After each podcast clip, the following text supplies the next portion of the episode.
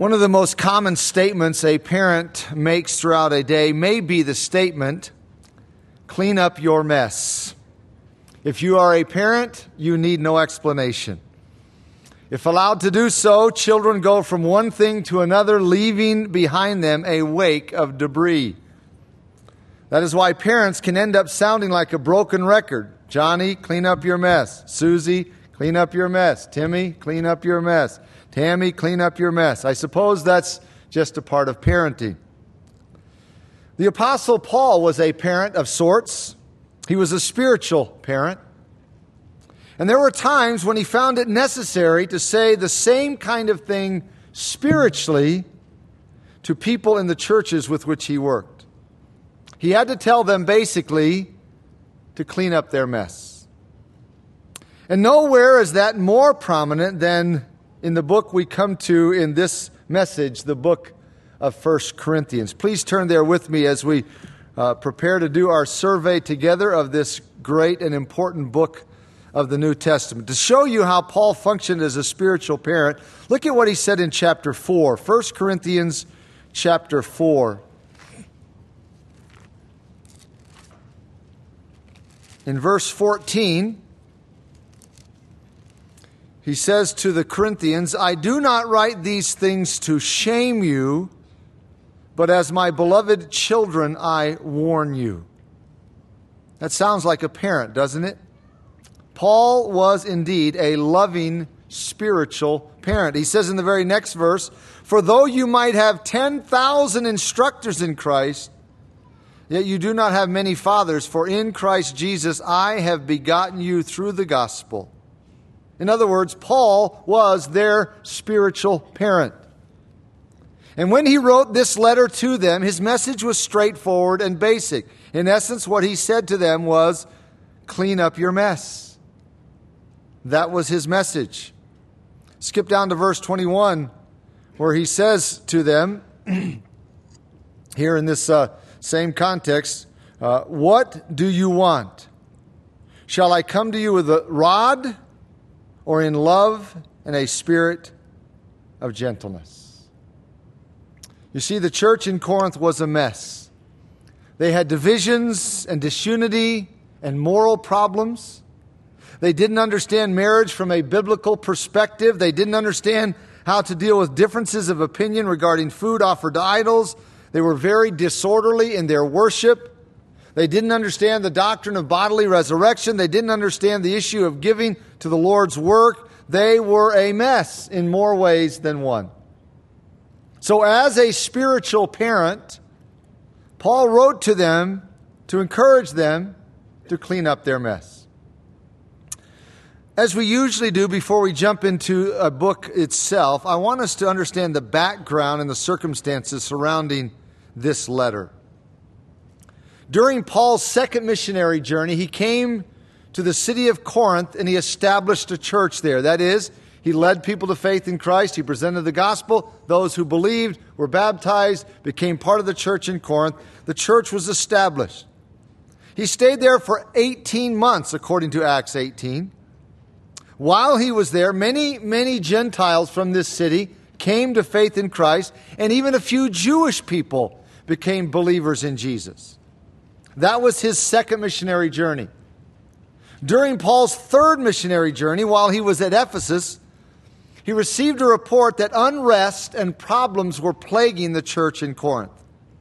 Therefore, he wrote what we would call chapters 1 through 6 of this letter. But before he could send those chapters to the city of Corinth and the church there, three men came to him at Ephesus from the church at Corinth and they brought with them a letter filled with questions concerning issues that were bothering the people in the church. We know that from what Paul says in verse 17 of chapter 16. So, chapters 7 through 16 were written to answer those questions turned into him or submitted to him by the three men who came from the church at Corinth to the city of Ephesus. Then, as a unit, the entire letter was sent to the church at Corinth. The purpose of the letter was to provide instruction and correction concerning wrong Christian doctrine and conduct. This letter is extremely practical in nature because it deals with so many daily life issues that all Christians face, regardless of culture, regardless of circumstance. This is just sort of the, the, you know, the Christianity in blue jeans sort of letter.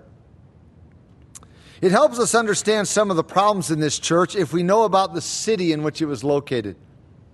The city of Corinth, and we know this from a number of historical sources, the city of Corinth had a population of 600,000 to 700,000 people. The reputation of the city was one of extreme immorality. In fact, there was a mountain there known as Acrocorinth that had a huge temple on it to the goddess Aphrodite, which was the goddess of beauty. This temple had 1,000 female religious prostitutes who served as priestesses of the temple. In order for a man to enter the temple, he had to have sexual relations with one of these prostitutes. The condition, the moral condition of this city was so bad that the word Corinthiadzomai, which literally just and originally just meant to act like a Corinthian, Corinthiadzomai, it eventually came to mean to practice fornication. That was the environment in which this church existed.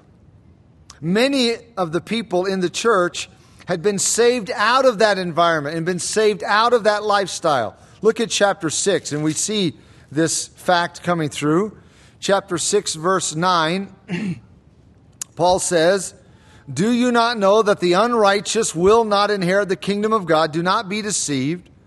Neither fornicators, nor idolaters, nor adulterers, nor homosexuals, nor sodomites, nor thieves, nor covetous, nor drunkards, nor revilers, nor extortioners will inherit the kingdom of God.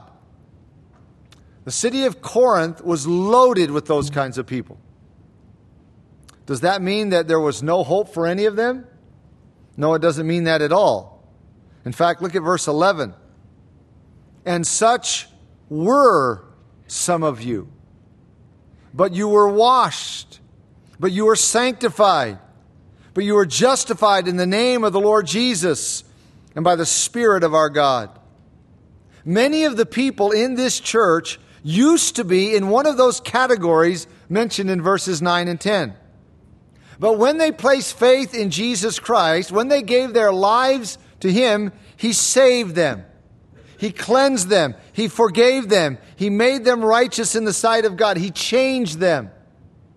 They were no longer fornicators, idolaters, adulterers, homosexuals, sodomites, etc. They were ex fornicators, ex idolaters, ex adulterers, ex homosexuals, ex sodomites, etc.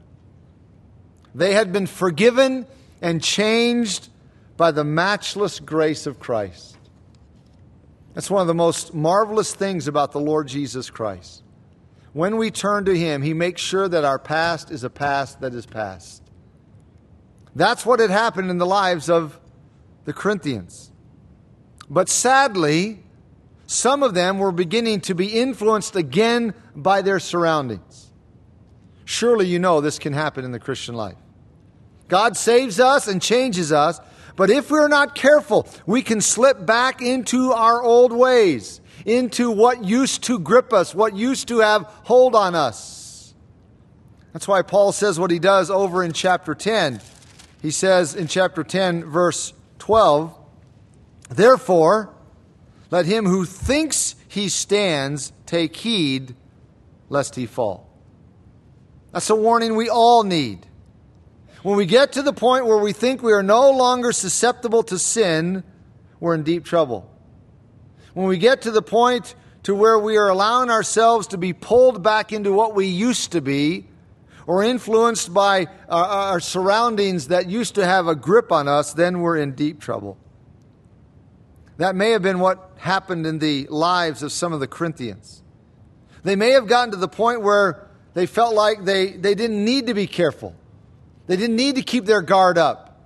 They didn't need to, to have discernment. And so they, they begin to slip. They begin to lapse. They begin to be influenced by their past, by their surroundings. As a result, their lives and their church became a mess. And that's why Paul writes this letter. This is a fairly simple letter to outline. You could almost divide up into just two categories. If you want to divide a little further, maybe into four. Chapter 1, verses 1 through 9 are the introductory greeting, if you want to separate that section out. Then there are two main sections in the letter. Chapter 1, verse 10 through chapter 6, verse 20 is a series of reproofs because of problems in the church. Paul reproved them because of the problem of divisions. He reproved them because of undisciplined sin. He reproved them because some of them were taking other Christians to court before unbelievers. He reproved them because of immorality. That's what chapter 1, verse 10 through chapter 6, verse 20 is all about. That's the first major section. The next main section is answers to questions sent by the Corinthians. And that goes from chapter 7, verse 1, all the way through chapter 16, verse 4. They asked questions about marriage, about divorce, about remarriage, about singleness, about widows remarrying. They asked questions about food offered to idols. They asked questions about Christian liberty. They asked questions about issues in public worship, such as a head covering for women and proper behavior at the Lord's table. They asked questions about spiritual gifts, prophecy, tongues, etc. They asked questions about bodily resurrection. They asked questions about giving to the Lord's work. So that's what chapter 7, verse 1 through chapter 16, verse 4 is about. It's the second major section of the letter. And then the final section, again, if you want to separate it off, the final section of the letter is chapter 16, verses 5 through 24, in which Paul discusses various personal matters. He tells about his plans to visit them. He gives some instructions about Timothy and Apollos. He gives some final exhortations. Then he sends along some personal greetings. So that's what this letter is all about. A very brief introduction, a very brief conclusion, two major sections reproofs about unacceptable doctrine and behavior, and then lots of answers to questions sent from the Corinthians to Paul at Ephesus. So that is background. Let's go back to chapter 1 and do a survey of this very important letter of the New Testament. 1 Corinthians chapter 1. Paul opens the letter in a way that was customary and usual for letters written during the, the, his time. He opens with a salutation. Chapter 1, verse 1 Paul, called to be an apostle of Jesus Christ through the will of God, and Sosthenes, our brother, to the church of God, which is at Corinth, to those who are sanctified in Christ Jesus, called to be saints, with all who in every place call on the name of Jesus Christ our Lord, both theirs and ours, grace to you and peace from God our Father and the Lord Jesus Christ. That was Paul's greeting. That was his opening salutation. He acknowledged the fact that in spite of their problems, those who truly knew Christ were sanctified positionally and they were saints positionally. That was their position.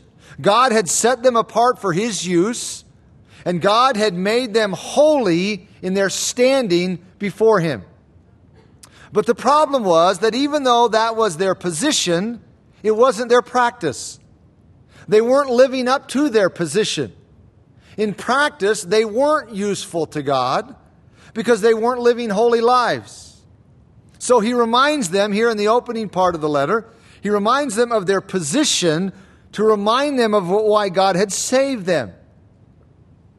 And Paul was thankful that God had saved them. Verse 4, he says, I thank my God always concerning you for the grace of God which was given to you by Christ Jesus, that you were enriched in everything by him, in all utterance and all knowledge, even as the testimony of Christ was confirmed in you, so that you come short in no gift, eagerly waiting for the revelation of our Lord Jesus Christ, who will also confirm you to the end that you may be blameless in the day of our Lord Jesus Christ. God is faithful by whom you are called into the fellowship of his Son, Jesus Christ our Lord.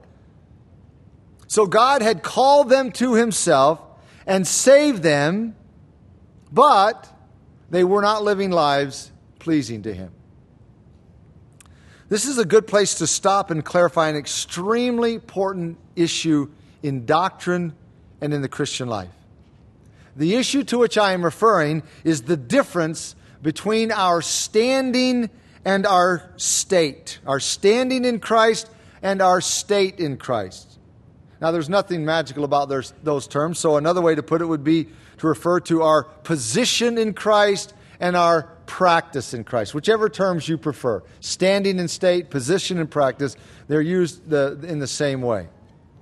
Regardless of which terms you use, it is critical to understand the distinction in what, what is being said.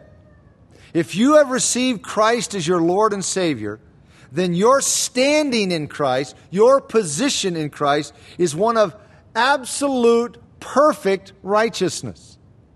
You have been forgiven of all your sin, past, present, and future.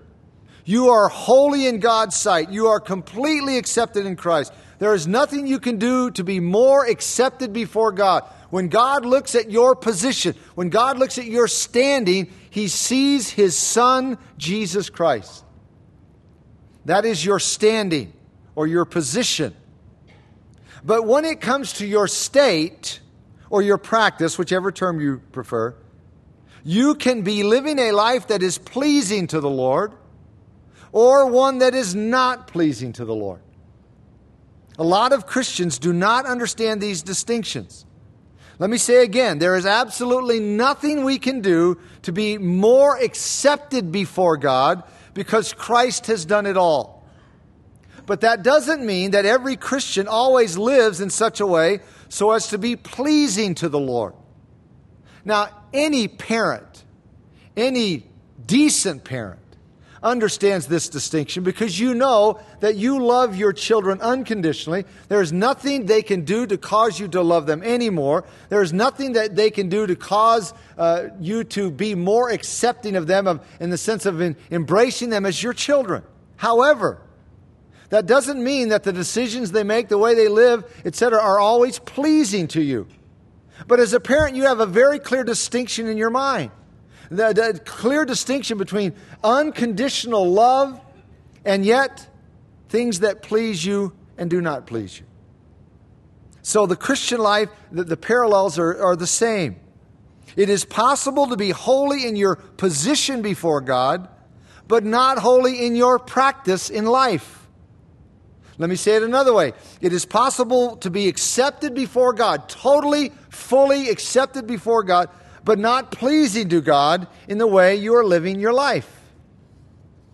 That's what was going on with the Corinthians. Here in these opening verses, Paul reminds them of their perfect standing and position in Christ. He calls them saints. He says they were enriched by Christ, that he will confirm them to the end, that they'll be blameless. This is their position. But now, after that opening reminder, he is going to tell them that the way they are living is not pleasing to the Lord. So be very careful to understand this distinction between standing and state, or position and practice. Paul has just talked about their position. Now he is going to talk about their practice, which was not good at all. Their position was perfect, their standing was perfect their practice or their state wasn't good at all. The first issue that Paul deals with is the issue of divisions and disharmony and disunity. He says in verse 10 Now I plead with you, brethren, by the name of our Lord Jesus Christ, that you all speak the same thing, and that, that there be no divisions among you, but that you be perfectly joined together in the same mind and in the same judgment. For it has been declared to me concerning you, my brethren, by those of Chloe's household, that there are contentions among you. Here, Paul introduces this issue, which was a problem in this church, and he deals with this subject all the way through the end of chapter 4. It is a long section chapter 1, chapter 2, chapter 3, chapter 4. And he tells them in this section that their divisions are, were indications of their spiritual immaturity. He says in chapter 3, verse 1 And I, brethren, could not speak to you as to spiritual people, but as to carnal, as to babes in Christ. I fed you with milk and not with solid food, for until now you were not able to receive it, and even now you're still not able, for you are still carnal. For where there are envy, strife, and divisions among you, are you not carnal and behaving like mere men? Paul says you are behaving in such a carnal manner, such a fleshly manner, you're acting just like unsaved people. And this statement here really hits us between the eyes because it's a reminder to us that, when there are divisions and disharmony and disunity, then that is an indication that at least some of the people involved, if not all the people involved, are spiritually immature and behaving carnally. So Paul addresses this issue in chapter 1, verse 10, all the way through chapter 4, verse 21. The next problem he addresses is undisciplined sin. According to chapter 5, there was a man in this church who was living in an immoral relationship with his stepmother, and the church at Corinth said nothing about it, did nothing about it.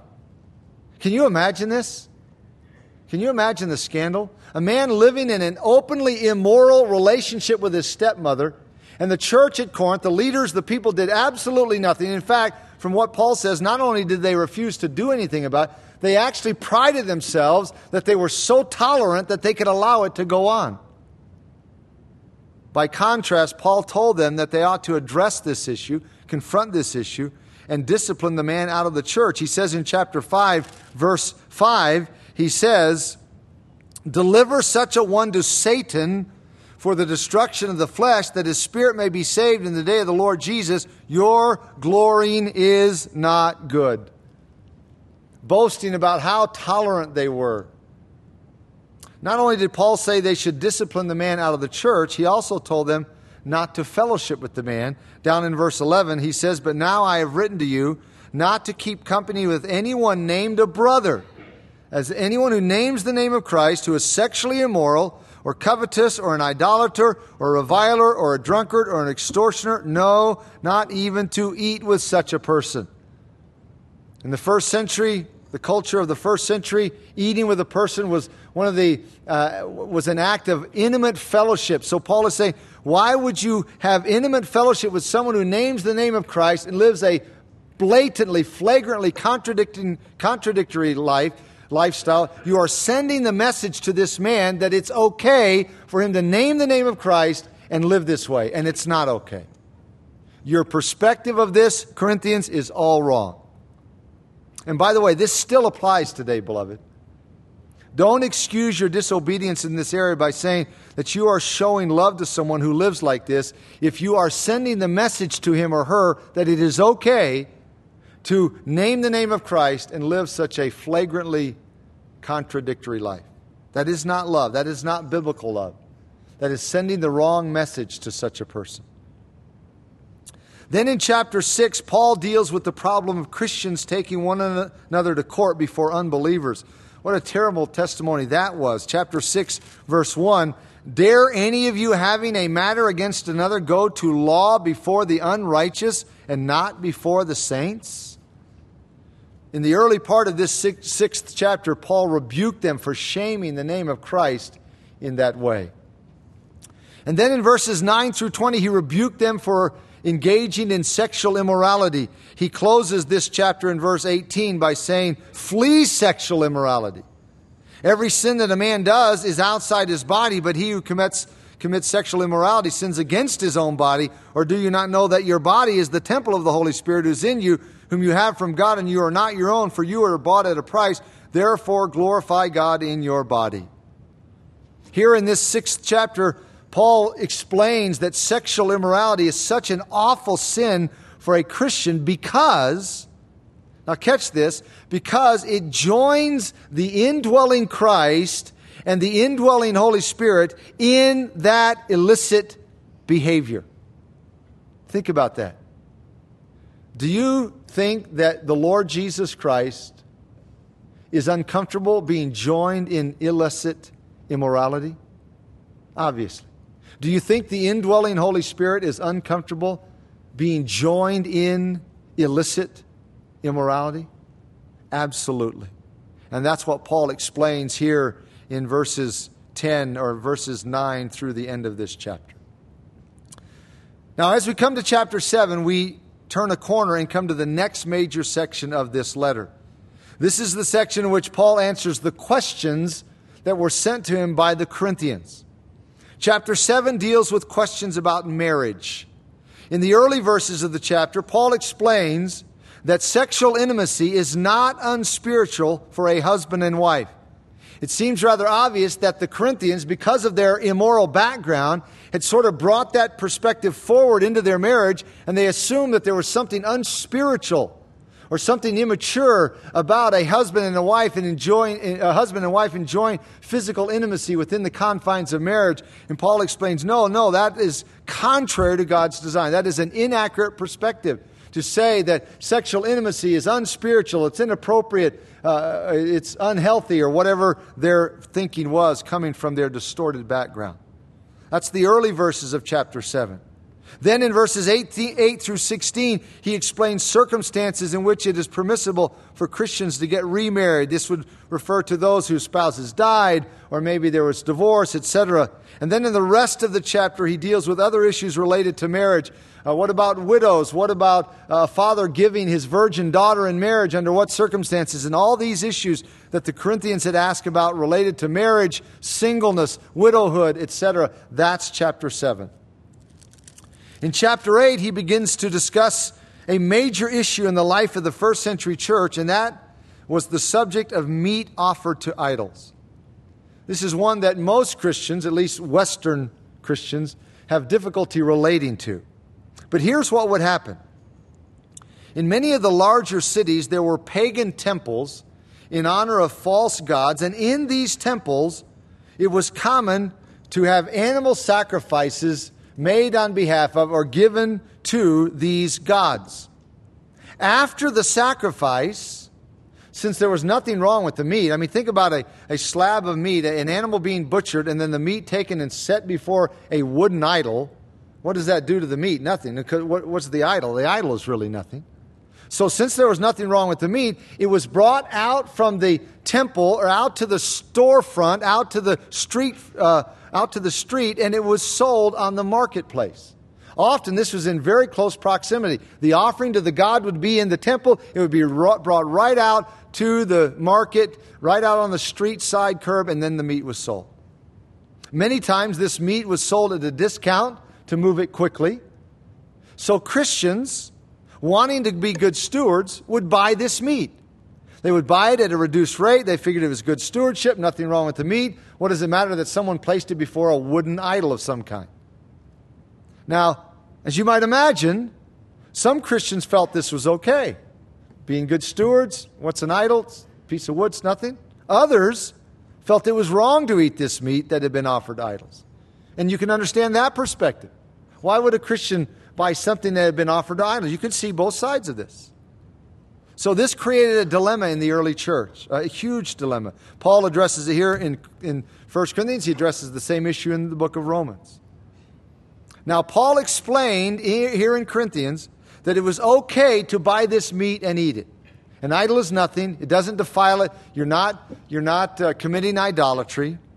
But he does say it should not be allowed to become a stumbling block to those whose consciences were bothered by it. I mean, think if you were saved out of idolatry, saved out of idol worship, saved out of these temples which carried out these practices, and then you saw one of your Christian brothers or sisters eating meat had been offered in, uh, to an idol in the very temple that you were saved out of. You could understand that being a dilemma.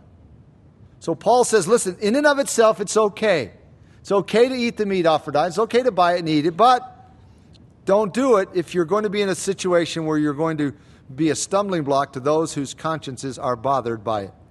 That's chapter 8, and that leads Paul into a discussion about the issue of Christian liberty. Paul explained that there are times when we need to be willing to set aside our liberties and freedoms if they cause others to sin against their own consciences by following our example. He says in chapter 9, verse 19, he says, For though I am free from all men, I have made myself a servant to all that I might win the more. And to the Jews I became as a Jew, that I might win Jews. To those who were under the law, as under the law, that I might win those who are under the law. To those who were without law, as without law, not being without law toward God, but under law toward Christ, that I might win those who are without, without law. To the weak I became as weak, that I might win the weak. I have become all things to all men, that I might by all means save some. That was Paul's approach. He lived to reach others and build up others, so he often set aside his liberties for that purpose. That's what chapter 9 is all about. Let me pause here just quickly to mention something because this is a very contemporary issue. I find it ironic that there are many Christians today who use these words of Paul in the exact opposite way of the way he intended them. What I mean is, there are a lot of Christians today that say, listen, I become all things to all people. That is, I go to the strip club to try to win the strippers, and I go to this, place, you know, I go to, I do all of these things, and they are saying, I'm expanding my liberties to try to reach people. That's a very, it's called, eh, the technical term that some use is contextualization. Paul was saying just the opposite. He was saying, I curtail my liberties not to be an offense so that I might reach people. But this whole passage has been turned on its head in major ways today by Christians and some very well meaning Christians, committed Christians. But they've twisted it to the exact opposite that this passage is teaching just expand your liberties to reach more people, when Paul was saying, I limit my liberties to not be an offense so I can reach more people. So that's what chapter 9 is all about. In chapter 10, Paul corrects a possible misunderstanding related to his teaching about eating food offered to idols. He has already said in, in chapter 8 that it's okay to buy and eat meat offered to idols because an idol is really nothing. It's just a piece of wood. But Paul didn't want the church to think that it was okay to participate in the religious feasts at these pagan temples because to do so would be to worship demons. And it's so fascinating to me how Paul draws this line. You want to eat meat offered to idols? No problem. No big deal. You want to go to the ceremony inside where they offer the meat to the idols and have a feast? Absolutely not. You're worshiping demons. So he says in chapter 10, verse 20, he says, Rather, that the things which the Gentiles sacrifice, they sacrifice to demons and not to God, and I do not want you to have fellowship with demons. What a thinker Paul was. He could draw the lines exactly where they needed to be drawn. You want to buy meat offered to idols out on the street front, out in the marketplace? No big deal. An idol is nothing. You want to go in there where they do that and eat the meat in the part of the feast? Absolutely not. You're worshiping demons. That's where he drew the line. To buy meat offered to idols, one thing. To participate in the religious feasts honoring false gods is altogether different. And that's what Paul makes clear in chapter 10.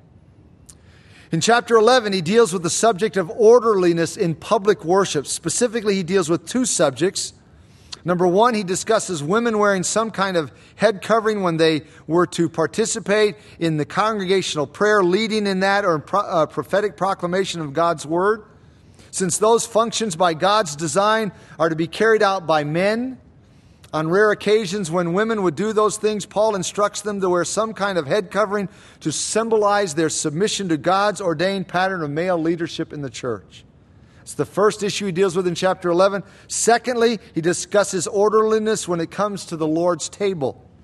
Some were partaking of the Lord's table, participating of the Lord's table in a very disrespectful manner so that issue needed to be addressed. Paul says in chapter 11, verse 27, Therefore, who, he, whoever eats this bread or drinks this cup of the Lord in an unworthy manner will be guilty of the body and blood of the Lord. But let a man examine himself, and so let him eat of the bread and drink of the cup. For he who eats and drinks in an unworthy manner eats and drinks judgment to himself, not discerning the Lord's body. So, those issues of public worship and and propriety in public worship are addressed in chapter 11. As we move into chapter 12, we come to the section in which Paul discusses the issue of spiritual gifts. The Corinthians were evidently being influenced by what went on in the worship gatherings of the pagan temples in their city. We know again from historical records that people would whip themselves into an emotional frenzy or even a demonic frenzy and lose control. And it was so bad in Corinth that that it seems that some of the people had brought this kind of thing into their church and were actually standing up and saying, Jesus is accursed. Maybe that doesn't sound strong enough for you to really know what they're saying. Jesus be damned. Or to say it another way, Jesus go to hell. And they didn't even know what they were saying. Look at chapter 12, Verse 1 Now, concerning spiritual gifts, brethren, I do not want you to be ignorant. You know that you were Gentiles carried away to these dumb idols, however you were led. He's referring to their practices in these pagan religions of whipping yourself into a frenzy, losing control, saying things you don't even know what you're saying. And then he gives an example. Verse 3 Therefore I make known to you that no one speaking by the Spirit of God calls Jesus accursed, anathema, damned. And no one can say Jesus is Lord except by the Holy Spirit. So that's what was happening in this church. Therefore, in chapters 12 through 14, Paul gave detailed instructions about spiritual gifts and their purpose. He explained that the Spirit is the one who determines who gets what gifts, not people. We can't demand those gifts. He explained that all Christians have already been experienced the baptism of the Holy Spirit because it is that which places us in the body of Christ. He says in 1 Corinthians 12, verse 13, for by one Spirit we were all baptized into one body. By the way, these are the very issues that some Christians still don't understand today. The baptism of the Holy Spirit, what it is, what it isn't, how spiritual gifts should function. In chapter 13, Paul explained that all spiritual gifts and ministry should be carried out in the context of love for others, not a focus on self. In chapter 14, he explained that the goal of spiritual gifts is not self glorification, but rather the building up of others in the body of Christ. He says in chapter 14, verse 12, he says, Even so, you, since you are zealous for spiritual gifts, let it be for the edification of the church that you seek to excel. That should be your focus. He says almost the same thing down in verse 26.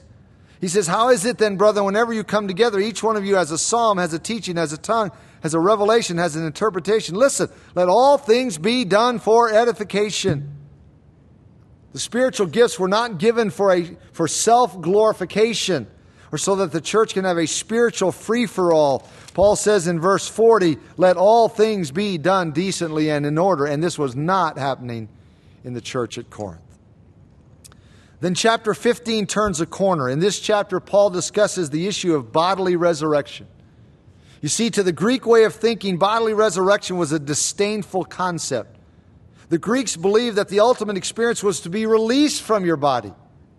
So this probably confused the Corinthians, and Paul explains to them that God's plan is to raise our bodies in a perfect, glorified condition. Our new bodies won't be the same as the ones we have now, which are characterized by weakness and limitation. He says to them in verse 51 of chapter 15, he says, Behold, I tell you a mystery. We shall not all sleep, but we shall all be changed in a moment, in the twinkling of an eye, at the last trumpet, for the trumpet will sound, and the dead will be raised incorruptible, and we shall be changed. For this corruptible must put on incorruption, and this mortal must put on immortality. So, when this corruptible has put on incorruption, and this mortal has put on immortality, then shall be brought to pass the saying that is written Death is swallowed up in victory. O death, where is your sting? O Hades, where is your victory? There is a future resurrection of the body says Paul throughout this 15th chapter. And then in the early verses of the, of the 16th chapter, Paul gave the church some instructions about their giving. And then he closes out the letter with some final exhortations and greetings. Notice how he closes the letter, chapter 16, verse 13. He says, Watch, stand fast in the faith, be brave, be strong. Let all that you do be done with love. In fact, love is so important, that last exhortation there. Look at what Paul says down in verse 22. This is a rather strong verse. He says, If anyone does not love the Lord Jesus Christ, let him be accursed.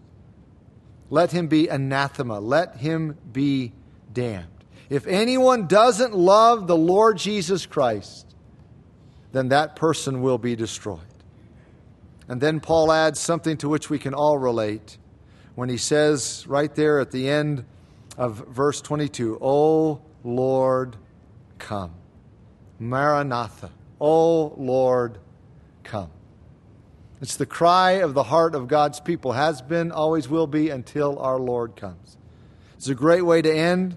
As Paul then says, the grace of our Lord Jesus Christ be with you, my love be with you, all in Christ Jesus. Amen.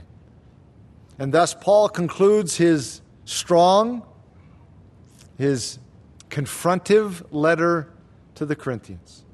But as their spiritual parent, he knew what they needed to hear. He said it in a straightforward manner, a direct manner, a confrontive manner, but not lacking love. It's a great, a tremendous example of a spiritual parent giving instruction, reproof, correction to those who, who are his spiritual children. And it's, it's wonderful that, the, that the, the Lord has preserved this letter for us because, as I said earlier, way back at the beginning, this is one of the most practical letters in the New Testament. It just speaks to issues that are in the lives of God's people and have been down through the centuries. Tremendous letter, and we would do well to digest its content. Let's close together in prayer.